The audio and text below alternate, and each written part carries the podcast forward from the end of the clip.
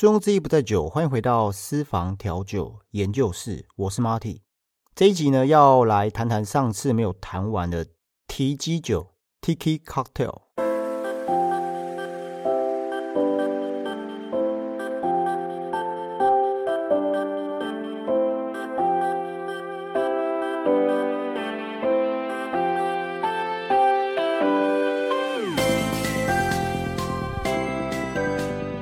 上集呢提到了 Tiki，也就是这个提基酒，这个鸡尾酒的文化，带到一些这个 Tiki 的由来，还有这个名称是被当地族人所祭拜的一种神。里面提到了一九三四年之后，也就是开始有了 Tiki 酒的发明者 Don Beachcomber，还有韦克商人。接着在四零年代到六零年代之间呢。开始流行这种 Tiki 的风格，甚至在舞蹈、游戏、音乐、餐饮、酒吧等等很多的一些文化呢，都融入了 Tiki 的艺术当中。七零年代之后呢，Disco 开始流行，这种保龄球馆啊，还有这种舞厅，变成娱乐生活的主轴。这也可能是另外一种前面上集所提到的追求快乐、逃离痛苦的一种方式。来到了七零年代。Tiki 这种酒吧数量是越来越少，但是呢，在八零年代又再次文艺复兴。对青少年人来说呢，Tiki 的文化他们感觉很酷。这个很酷呢，可能有点像是复古风，好像是我们现在的年轻人喜欢戴着大大的太阳眼镜，然后很宽松这种嘻哈的衣服又再次流行起来。我记得在我以前求学的时候啊，我们在这个国中跟高中啊。都不喜欢穿白鞋，因为那个时候学校规定要穿白鞋，我们都选在白鞋上面多了一条痕迹，或者是穿 Nike 的这种复刻版，那要全白嘛。然后我就想说，哎，那我要勾勾要有点颜色，一点点颜色，就是那种被管教之后，但是你有点想要叛逆的这些过程。甚至那时候呢，嗯，觉得说穿白穿白色的袜子啊，是乖乖牌在穿的。但这几年呢，这些学生啊，大概八九年级生又开始穿白色的袜子，大概有像这样的概念，就是父母亲流行的东西，青少年觉得很怂，可是又觉得带一点复古风，甚至啊，在那个时候呢，保龄球馆很盛行嘛，还有 disco，他们都举办一些比赛，这个比赛的奖杯啊，还会用这种 Tiki 的神像、夏威夷的这些棕榈叶的这些树叶啊，当成奖杯上面的一个装饰。所以八零年代啊，父母亲对于 Tiki 这风格还是很着迷。他们的下一代，他的小孩也觉得 Tiki 这样的风格很酷。二零一四年呢，Google 的首页就出现了一个这样的动画。这个动画的背景呢是有点浅蓝色的这种海洋风，然后呢有一个人呢乘坐一个小船，乘风破浪，然后用一些 Tiki 的一些图腾，也就是上一集有提到。纽西兰的这个原住民的符号，并且呢，以这个 Tiki 啊，还有复活节岛的这个艾尔石像啊，艾尔石人的这个石像，做成一点点缀。那时候呢，就是为了纪念这个人类这个探险家托尔海尔达尔，他呢是在一九一四年的时候诞生，然后二零零二年的时候去世。好了，那前面说了那么多呢，下集呢，我们终于来到了调酒。所以前面有提到啊，美国的社会对于 Tiki 的文化艺术的崇拜，让他在三零年代大受欢迎。这种木雕神像啊，波西尼亚的这些酒杯啊，成为世界各地啊这种南洋风的这种餐厅跟 Tiki 酒吧的重点。一九三四年，这个韦克商人啊，他发明了一杯调酒。当时呢，他在旧金山呐的奥克兰开设了一家餐厅。这家餐厅呢，是以重莱姆酒、鸡尾酒。做出来的调酒而闻名。在一九四四年的有一天晚上，韦克商人的这个创办人，这个老板，他正在研发这个新的鸡尾酒。那他呢，招待了两位大溪地来访的两个朋友。他想说：“哎，我在做这个鸡尾酒的研发，啊那你帮我试试看。”其中一位朋友喝了呢，就大声叫了 “My Tai”，意思呢，这个就是说，这真的是世界上最棒、最棒、最好喝的饮料。从此之后啊，他就把这杯调酒命名为麦泰。麦泰呢，算是在 Tiki 风，也就是 Tiki 的 cocktail 的这个文化里面，我相信啊，应该没有人不认识它。包含你现在的一些，不要讲说一些好了，包含你到现在所有的 cocktail 的酒吧，只要稍微高端一点，应该也不用讲高端呐，有一些在垦丁的这些可能比较二流、三流的这些酒吧，都有卖这杯调酒。这杯调酒很酷哈，在去年二零二零年的时候，台南的这个 TCRC 啊，我想听这个频道人应该非常了解台南 TCRC 这间很有名的酒吧。他曾经呢入围亚洲五十大酒吧其中之一啊。这个老板叫阿翔。这阿翔呢，他跟 Seven Eleven 去年做了一个短暂的一个档期，把这个 My Tai 啊做成是无酒精的风味饮料。当然，他还有另外一个口味是 Mojito 啦，Mojito 大家都知道。那他呢很特别哦，他把这个 My Tai 呢改成 My Tai 南，台南嘛，哦，所以你就知道说 My Tai 这杯经典的鸡尾酒。是大家众所皆知的，所以麦泰啊，现在仍然仍然是世界上最有名的 Tiki 风的这种，也就是说波西尼亚风格的调酒之一，可以算是 Tiki 啊调酒文化中的其中一个代名词。那这个韦克商人呐，他甚至旗下，因为上集有提到嘛，这个韦克商人到现在全世界还有十八个国家，然后哎，上次说几个据点呐，好像是二十一个据点啊，因为它是加盟连锁的餐厅。还特地开了一个 My Tai Lounge，就是说这个酒吧是专门只卖 My Tai 所有变化版，以 My Tai 为主题的一个酒吧。然后还放卖，还贩售这个经典的杯子。好，这个经典的杯子就是玻璃的，这个玻璃上面有很多这种三角形啊，有点像几何图形的这种图腾。这个图腾好像是早期这个原住民啊，波西尼亚人这个原住民会在脸上绣这些刺青的这些图腾。当然有另外一种说法。讲说这个麦泰啊，是有早更早期的一杯叫做 Pinus Punch，就是拓荒者冰制，它也是一种算是 Tiki 调酒的一种形态转变而来的。那这种 Punch 呢，我在前面几集有提到哈，它来到了这个 Tiki 的时代之后了，变成演变一个公式，这公式就是一份的酸，两份的甜，三份的烈酒跟四份的水或水果的这种比例而做成的。那这个 Panis Punch 的发明人是谁呢？我们要再回到 Don Beachcomber，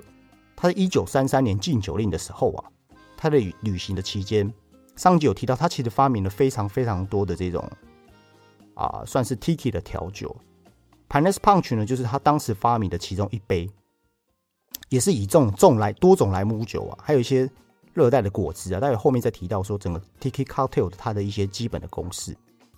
所以有人讲说，韦克商人啊。他是学了当 Beachcomber 的这个 Panis Punch 的调酒，然后变化而来，才想到 My Tai 这种发明的始祖啊，众说纷纭。不过呢，以我自己来在做这个资料的考察的时候，我发现几个重点。这个重点呢，就是当 Beachcomber 他把 Tiki 的文化呢带进了美国，但是后面呢，还有一个重要的推手，就是韦克商人。基本上啊，一个就是算是始祖啊，一个呢算是发扬光大的人。那 Tiki 的调酒啊，它的基酒大部分呢，到现在也是都是使用莱姆酒来做。当然，后来有一些人再去做一些变化，可能用伏特加啦，或者是用一些新香料，或者是用琴酒去做了，也大有人在。我不确定。但是呢，还有另外一个重要重点，就是说这种 Tiki 的调酒呢，它都会使用比较亚热带的新鲜水果，比如说柳橙。凤梨、葡萄柚、芒果，让它更有这种热带的气息。在味觉的这个分层啊的复杂感，不止来自于这种莱姆酒跟果汁的结合，还有可能是不同的这种香甜酒。我们在台湾比较常见，可能会加一些什么 bitters，就是苦精。苦精之后呢，在其的后面的节目呢，有机会再跟大家谈谈苦精是什么。还有糖浆，比如说这种法勒南糖糖浆，然后杏仁。还有 c r o s s o c r o s s o 就是这种，呃，算是柳橙的柑橘酒。好，这个后面会再提到。那这几年来呢，这种 Tiki 的 Cocktail 的元素越来越多，可能会加一些新鲜的这种椰子、椰子香甜酒、新鲜的百香果、香蕉，然后可能变化有龙舌兰啊、威士忌这些，甚至到更后面可能有咖啡、奶油、薄荷。因为这个年代其实这种饮食的文化跟鸡尾酒文化是越来越多变嘛。啊，那甚至就是说，这种在这个 Tiki 的杯子上面呢，这种盛装的这种鸡尾酒的这个杯子，可能有木质的，有陶制的，但基本上都离不开这种 Tiki 的这种神像的这种雕像的这种印象跟概念。甚至呢，这几年还有以 Tiki 的风格啊，去演变到其他的这种饮品的文化，比如说调酒就不用讲了，啤酒，啤酒人专门做 Tiki 口味的啤酒，然后无酒精的饮料。甚至是这种像是碳酸碳酸汽水，还有这种有些人直接 run 呢，就是帮你做好了，好 run 他直接帮你调和好一些新香料，然后变成是哦，这个是专门做 tiki 调酒的 run。但是呢，对于这种 tiki 的 cocktail 啊，其实事实上它没有真正明确的定义，有点模糊。不过呢，我这里就是做了一些我以调酒师的角度。然后整理，我认为对于 Tiki Cocktail 就是提鸡的鸡尾酒啊，它基本上会有几个最基本的公式在。第一个呢，它就是使用大量的莱姆酒，或者两种以上。有一些鸡尾酒啊，一杯调酒里面它使用到三种莱姆酒，比如说里面有白色的 Rum，就是没有泡过橡木桶的莱姆酒，还有深色的 Rum，可能有加入到蜂蜜进到橡木桶啊，有颜色的 Rum。然后呢，再加一个这个啊，重莱姆酒，就是早期呀，现在比较少见。我记得好像停产，就是我们人称幺五幺。幺五幺是什么呢？幺五幺就把咖喱出的一支啊，算是很高浓度，只要碰到一点火就会燃烧啊。就是你这酒吧看到有以前呐，现在不行了啦。你看到有一些调酒，这个调酒上面呢是有这个燃烧的。啊，它就是需要酒精浓度超，其实酒精浓度超过四十帕，你点就是容易点着，就比较容易点着了。但是你要可以让它燃，一直燃烧啊，大概六十度以上才可以。第二个呢，是它会使用热带水果，就是刚刚前面提到，你想得到热带水果里面，基本上它 Tiki Cocktail 里面呢都有这样的元素哦，果汁啊、果实、新鲜水果都会有。再来是呢，它的这个啊层次、酸甜度、风味很高。因为用大量的莱姆酒跟酒精，那一般人他比较不好入喉，酒精浓度比较高，所以他用这种比较呃葡萄柚汁啊、柠檬汁，甚至是其他更口味更强烈的这些水果啊、新香料，去把这种感觉口味很烈性、酒性酒味这个烈性很高，把它压住，让它让人让人就是一样嘛。回到我这个 这两集一直在讲追求快乐、逃离痛苦，它会让人们忘忘记哈。他总共喝下多少酒精？最后一个是第四个呢？是会使用干货或者新香料，可能像肉桂啊、豆蔻啊、迷迭香啊、八角这一些这种很算是很重口味的。那在里面呢，它可能大部分来讲可能会去用浸泡的，或是用加热就热萃取，把这个干货啊的新香料的味道拉出来。这样一方面呢，可以提高它对于热带这个。字的定义，另外一方面呢，就跟前面提的，它也比较让容易在口感上面让烈性酒精这件事情在口感里面下降。最后一个是杯饰装饰是南洋风，这个呢是 Tiki 必备的特色之一。你可能看到前面提到的这些凤梨盅，就新鲜的凤梨啊，里面挖个洞，然后盛装鸡尾酒饮料，或者是椰子壳，哦，椰子壳也是把它剖开之后把肉挖掉。里面它也可以当成一种一个杯子的象征，或者是像这个啊，在酒吧最常见的这种神像木雕的材质。还有什么？还有很重要元素就是小雨伞。这个小雨伞就是我们可能在六零年代、七零年代啊，在台湾的这种泡沫红茶店，很常看到的这种，它的这个雨伞的支架大概像是一个牙牙签这样子那么细，然后它有这种纸伞，打开是一个伞。然后把它插在什么杯子上面，到现在还是很这种很流行哦，经典不败，或者是什么兰花啊、甘蔗啊，或者是像这个把百香果破瓣放在上面，然后它是不是百香果就变成一个小的盛装器，里面可以加刚提到这些药物药，然后去燃烧它，各式各样的装饰物啊，都可以呈现这种南洋风的风格。所以呢，这边顺带一提哈，这个小纸伞，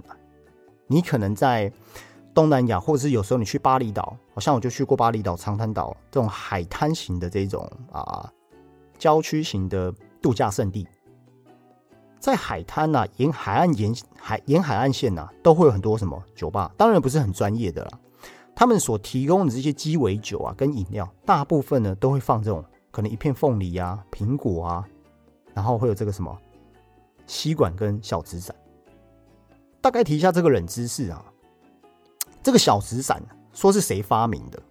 有人讲说呢，它是在一九三零年代啊，这个韦克商人所发明，带起这个风潮。当时为什么会有这个小纸伞？因为啊，它提供了这种亚热带的国家的这种鸡尾酒是在海滩上面。那海滩都会很热嘛？这种亚热带的国家，那这些鸡尾酒跟饮料是不是有冰块？如果冰块被这个太阳直射到啊，是不是就很容易融化？那大家都知道说，在那个地方要喝冰冰的饮料会比较，呃，口感就是会会，如果喝温的很奇怪嘛，那边已经够热了，所以他就发明了这个纸伞呐，放在杯子上面，一方面当成装饰物，一方面呐就是避免呐这个液体上面的冰块跟水果啊直接被阳光照射。那韦克商人的儿子呢？他接受媒体采访的时候，他曾经说过：“说哦，他的爸爸，我就韦克商人，他一直都使用这种纸伞当成装饰。然后在这个第二次世界大战之后呢，影响了这个纸伞的进口。但这种说法有遭到质疑，因为大家都想说：，哎，我我大家都想当第一人嘛，大家都想说：，啊，这个是我发明的嘛，啊，这个是我先用的嘛。可是呢，另这个记者啊，他采访他的孙子的时候，他讲说：，哎。我记得我的爷爷好像不是最早使用这种纸伞的。好，anyway，这种已经快一百多年前了，我们有时候是无法去根据的。另外一点要提的是，那谁呢？把这个纸伞的风潮带起，全世界啊，业界一致认为的是一位叫做 Henry E 的哈利伊的调酒师。这个调酒师是华裔的，他当时呢在夏威夷的维卡卡。好，维卡卡的这个希尔顿的饭店工作。那个时候呢，他也是发明，呃，他也是发明这个布鲁哈瓦伊。大家应该知道一杯调酒很经典，叫蓝色夏威夷吧？很早的一杯经典调酒，就是你可以看它用到这种啊海浪风浪的杯子比较高，然后整杯呢是蓝色的，然后插一个凤梨，哦，因为他用 blue cross 嘛，就是这个蓝柑橘糖浆。他呢发明了这杯调酒，把这个纸伞插上去，在当时夏威夷啊，他算是首席的调酒师。直到我录这个节目此时此刻啊，这个人还活着，但是退休了。好，在网络上查到非常非常多他的资料。那既然讲到 Tiki 啊，我带到一下这个目前在现代啊 Tiki 界的大师，Tiki 界的三位大师啊，第一个叫 Jeff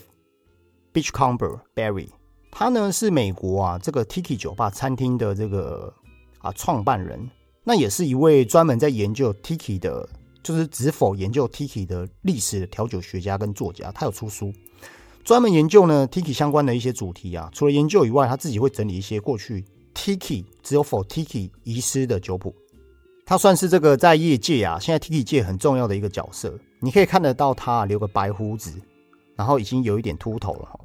他每次在这个公众场合出席，他就戴着一个草帽。穿着这种花衬衫，那前面呢一定会挂着这种用贝壳做的项链，看起来是不是很南洋风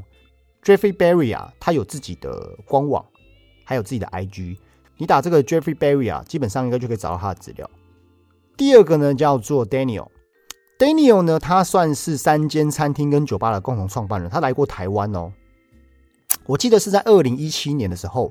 啊，他有来过台湾，在远东的香格里拉客座，啊，这个人很酷。好，基本上呢，他在二零一一年的时候拿到这个 Forty Two 这个 Vaga 的这个调酒比赛的世界冠军了。二零一九年了之后呢，他又在美国的迈阿密啊，又开了一家 Tiki 的酒吧。如果呢，你想要查他的资讯，你可以来到我的部落格，你打私房调酒研究室，然后提基酒，我就写到他的文章，然后里面有介绍他的官网，算是一个很成功的商人跟职人。第三个呢，叫做 Martin Cat。他呢本身呢不算是职人调酒师。二零零四年之前，他本来是一个算是上班族，好像在这个航海跟这个船运公司里面当就是一个普通的职员。二零零四年之后呢，他到韦克商人的公呃的酒吧去上班。二零零九年，他就在美国旧金山呢自己开了酒吧，而且呢，在二零一六年的时候被世界评为世界最佳五十酒吧的第二十九名。后来出了一些书。啊，他可能在亚洲啊，并不是这么的红，可是呢，他在西方啊，算是具有影响力的调酒师之一哦，叫做啊 Martin Cat 你到时候啊，你到这个我的部落格啊，我有写他一些相关的一些资讯。最后一个呢是要提到啊，这个 Tiki 杯啊，目前呢在台湾还没有人进口。OK，这应该有很多调酒师也不知道。这个 Tiki 杯呢，最后呢啊，在二零一六年的时候，呃，有一个这个算是这个创办人呢，他是针对于这种电影啊、DC 的漫画、啊漫威啊很着迷的一个玩家，本身是工程师啊，他在二零一六年的时候，他就开了一个公司，这个公司呢叫做 Get Tickets。那他开的这间公司呢，专门针对他只做 Tiki 杯，但是呢，他把这个神像啊的这种脸跟手上的姿势，全部换成了蜘蛛人啊、超人啊、小丑啊、蝙蝠侠，然后甚至是这个啊夺魂剧的主角啊，就是他把电影的这里面的一些主角，然后做成 Tiki 杯，非常有趣。很可惜啊，在台在台湾跟亚洲，目前还没有人看到这个商机。好，在这个亚洲市场也没有人进口。但是呢，这个在国外啊，已经非常非常流行的。好啦，那讲了那么多啊，这个最后带到一下，那哎，讲那么多 Tiki，台湾有没有地方可以喝 Tiki 啊？有的，台湾呢有一个地方专门提供 Tiki。我在胖曲那一集也有讲到啊，像这种胖曲的文化，可能在亚洲市场比较不是这么的流行，所以台湾没有针对 T 啊这个胖曲啊做了一间酒吧，但是台湾有一间专门的 Tiki bar。而且呢，我认为算是专业人士在在在在执行的。二零一六年呢，这个台湾呢第一家 Tiki Bar 开了，很可惜啊，这家 Tiki Bar 在台北安和路上啊，本来叫做什么？本来叫做 Tropical Treat，那但是他在二零一八年的时候就就歇业了。但是呢，我今天要介绍是另外一间在桃园中立的躲明草。躲呢是躲避球的躲啊，就就反正就是我们知道那躲迷藏那三个字哦。店内的调酒师呢，就是啊所呈现的这些调酒，还有他店外面的风格啊，都是一些阳伞呐。老板呢还特地从这个国外买了一些这个 Tiki 的石像啊，还木头啊，然后椰子树啊，摆在他的这个庭院外面。那它里面有室内也有室外哦，可是有吸烟区的。那最特别的是，这店内呢，每一周会固定举办这个 Flare Show。就是花式调酒秀哦，里面的调酒师呢，大部分来说都会丢瓶子。那这或许啊，再次提到啊，这个这个躲迷藏啊，中立之间酒吧躲迷藏啊，制造这种氛那种很南洋的氛围啊，我想也许就是我一直在强调说，Tiki 的由来是追求快乐，逃离痛苦哦，就是这个上面有提到的。所以呢，这个早期啊，这个 Tiki Bar 它有提供一些南洋女郎的这种舞蹈秀，然后有萨克斯风。这种比较南洋的一些舞蹈，当然有一些还有火舞秀啊，现在可能比较少了啦。那他们的表演呢，就是以花式调酒来进行。那里面当然也提供这种什么 Pina Colada、Zombie 啊、麦泰啊、Sex on the Beach 这种经典不败的调酒呢，他们也是有提供。平均的一杯这个调酒大概三百多块，但如果你要克制化，他们也做得出来哦。克制化可能就一杯是三百八。自己上网查下躲迷藏酒吧，在桃园中立的这个民权路。三百六十四号，它很特别，它在公园里面营业时间呢，每天都有开，哦，没有休息，除了过年以外，那是晚上的六点到凌晨的一点半。呃，桃园跟这个中立的人，应该的学生应该很爱去啊，哦，那个是一个很放松的地方啊。当然也是我我学长开的。最后啊，我总结一下，Tiki 哈，它以各种形态这种主义来来诠释，所以刚有提到，可能是包含了宗教、雕刻、艺术、文化、音乐、服饰、舞蹈。甚至是一杯调酒，中间呢记载了很多的这个历史的变革啊，跟交付价值。所以我在记录这些历史过程当中啊，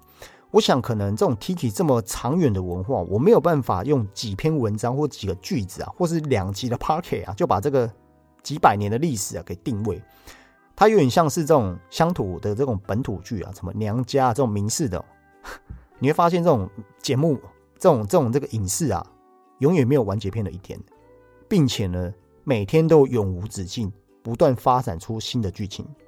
有时候让你惊讶，有时候让你上瘾，有时候让你舒压。这就是我前面提到了追求快乐，逃离痛苦。所以呢，大家知道一部电影吗？叫做《解忧杂货店》，日本的一部电影。哦，这部电影很很呃很有趣啊。呃，其实解忧杂货店后来也被大陆翻拍了。基本上呢，解忧杂货店就是酒吧，客人带着不一样的心情来到酒吧，他们希望怎么样？开心的离开。所以那时候禁酒令三十年代的时候，经历了战争、经济萧条、禁酒令时期，这种大脑啊保护潜意识的驱动机制，就是人们往往对于现在有感，但是对来是对未来是无感的，而且缺乏这个什么匮乏。而且什么感度比较匮乏，而且很模糊，所以，我们对于当下的事物啊，就会觉得想要采取行动。比如说，生活苦闷的时候怎么样？民不聊生，想要喝上一杯；心情不好的时候，想要怎么样？自己去看场电影。男生是这样，我以前也是心情不好就想要打什么 GTA。上集提到的这个《侠盗猎车手》的 PS Two 的游戏啊，那个时候，所以随着时代的这个变迁呐，所以啊。随着时代的变迁，喝酒变得怎么样？更时尚。想要维持人际关系呢，在酒吧里头也有可能发生，或者是带上什么女伴啊，享受这种酒吧的这种无感体验，还是下班了带着客户呢，在居酒屋喝上一杯，喝上一杯什么？喝上一杯啊，透明如水晶、清澈般的这种日式的 whisky。无论如何啊，经过了一百年，今天服务的本质呢，终究是没有改变，只有更上一层楼。不过呢，我认为当 Beachcomber 啊，以现代来讲啊，它在市场上最深层的切入消费者需求的的高手中的高手，就是我们现在讲的行销点。对我来讲，他是一个行销大师，他很聪明的了解市场的需求，找到客户的痛点，深入龙穴。所以对我来讲啊，嗯，他不只是调酒师，他更是当代的行销大师。不过呢，酒是这样子哈，酒本身就是为美好事物而诞生啊，一旦过量，就会毁了大事。所以人讲说什么“酒能载舟啊，亦能覆舟”。好啦，那这一集呢，我们就把这个 Tiki 呢聊到这里。如果你有把这两集听完啊，我相信啊，你对 Tiki 的这个文化更了解。